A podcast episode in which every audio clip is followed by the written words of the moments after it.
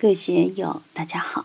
今天我们继续学习《禅说庄子·泽阳》第五讲“积极投入还是清静无为”第二部分。让我们一起来听听冯学成先生的解读。虽有大志，不能以言读其所自化。鸡与鸡之间的叫声，你能听懂吗？狗与狗之间的语言，你能听懂吗？《齐物论》里面说。其以为异于叩音，小鸡快出壳时，它在鸡蛋里发出的声音，你能听懂吗？它发出的声音肯定是它思想和情感的表达，但它的表达就是大智慧的人也未必听得懂。兽语、鸟语，一般人是听不懂的。现在很多生物学家，包括动物园的饲养员，以及那些毕生和动物打交道的人，都未必能完全读懂动物的语言。动物的语言是其所自化，每一类生命都有它自己物化的规律和物化的内容。人与人之间还常常彼此都不能懂，何谈懂得动物的语言呢？秋水里有个著名的故事《濠梁观鱼》，可以结合这里的内容来感觉一下。庄子和惠施游于濠梁之上，见白条鱼出游从容，庄子感叹道：“这些鱼好快乐呀！”惠子听了后说：“你又不是鱼，怎么知道鱼的快乐呢？”庄子说：“你又不是我，怎么知道我不知道鱼的快乐呢？”这里，庄子已经谈到了一个很深刻的道理。西方语言学派也谈到这个，并提出了一个著名的论断：人与人之间的交流是聋子的对话，很少能够心心相印，完全明白对方的意思。我也经常说。语言表达出来的内容只是冰山一角，还有更多的内容是语言无法表达的，或者是不愿意表达的，也或者是不可能表达出来的。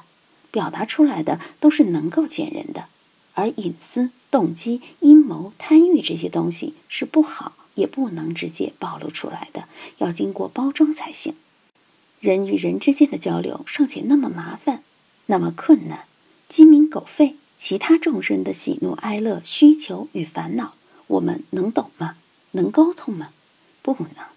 所以庄子说：“虽有大志，不能以言读其所自化。”关键就是自化。我们的生命自有其轨迹，精神也自有其轨迹。这个轨迹都是自化。为什么叫自化？就是不以我们的主观意识为转移，我们根本没法把控它。我们的情绪谁能把控？五脏六腑的运化能去把控吗？自己的命运能把控吗？昨天王少凡先生来看我，他说我是他见到的朋友之中最能把控自己情绪的一位。他所见到的朋友有好些比较放肆，比较张扬。我把词守得很好，他们都很凶，都有狮子精神。我回答说，学老庄的。不养柔慈之道怎么行？老子说：“知其白，守其黑；知其雄，守其雌。”学道的人一定要知道这个地带。知人者智，自知者明；胜人者有力，自胜者强。王少凡先生没法自胜，自己战胜不了自己，自己控制不了自己。情绪一来，天王老子他都是不认的。打禅机时，他的惯用方法是上来就是痛批一通，先请佛毒。你们学佛的人全都糊涂，你们就是中了佛的毒。释迦牟尼被你们神化成什么样子？其次，请南毒。南老师的东西好，好是他的，不是你们的。你们成天傻乎乎的跟他搞，你们是不是南怀瑾？不是南怀瑾，就别学他。要把自己的东西找出来，到我这里来。首先就是要给你们消毒。我对他说：“打禅期是要言语道断，把所知障弄干净。但是来的人是不是老参呢？好多是初来乍到的，有些还没有学过佛，直接用截断众流的方式来对待，行吗？不行的。所以昨天我就跟他说：你跟着南先生泡了十多年，才泡出你现在的一点点。你是任我行，东方不败，是超级禅师，别人是吗？能七天开悟吗？”他以那种方式打禅期，那座寺院哪个和尚敢请他？他见了谁都骂，佛祖也骂，方丈也骂，谁愿意和他打交道？他后来又与北大、清华打交道，因为这些学校对南先生都是尊敬的，所以愿意和他合作。但受不了他打禅期时横扫一切、打天骂地的风格。这么多年来，在网上骂他的人不少，有的骂得一塌糊涂，说他骗财骗色，这样那样的。关键是，他控制不住自己的情绪，也驾驭不了身边的环境。这么多年来，不时有新人跟着他，老的基本上留不住，跟在他身边的不多。真在他的身边是受不了那折腾的，无论怎么都挨骂，谁受得了啊？他网字花了二十年的功夫，现在反而把身体搞垮了。尽管如此，我还是承认王少凡先生的杀人刀。比我强，我没他那个精神气，但只用杀人刀不行，还得有活人剑相匹配才行。没有活人剑，杀人刀就是虚的，不起作用的。他老兄虽然把杀人刀用到极致，但效果呢？什么是字画？王少凡先生也是字画，不能驾驭自己，不能控制自己，仍然是随业流转。我们每个人都在这样的自化之中。修行就是要解决这个问题，使身得解脱，心得解脱。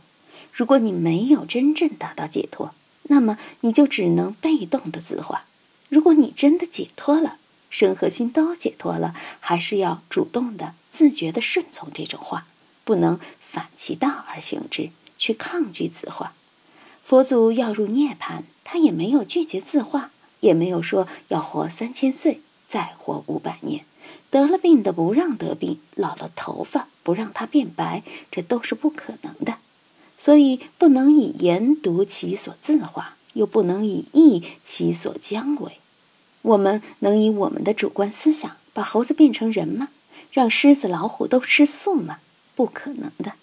当然，我们现在能够搞基因工程，搞转基因食品。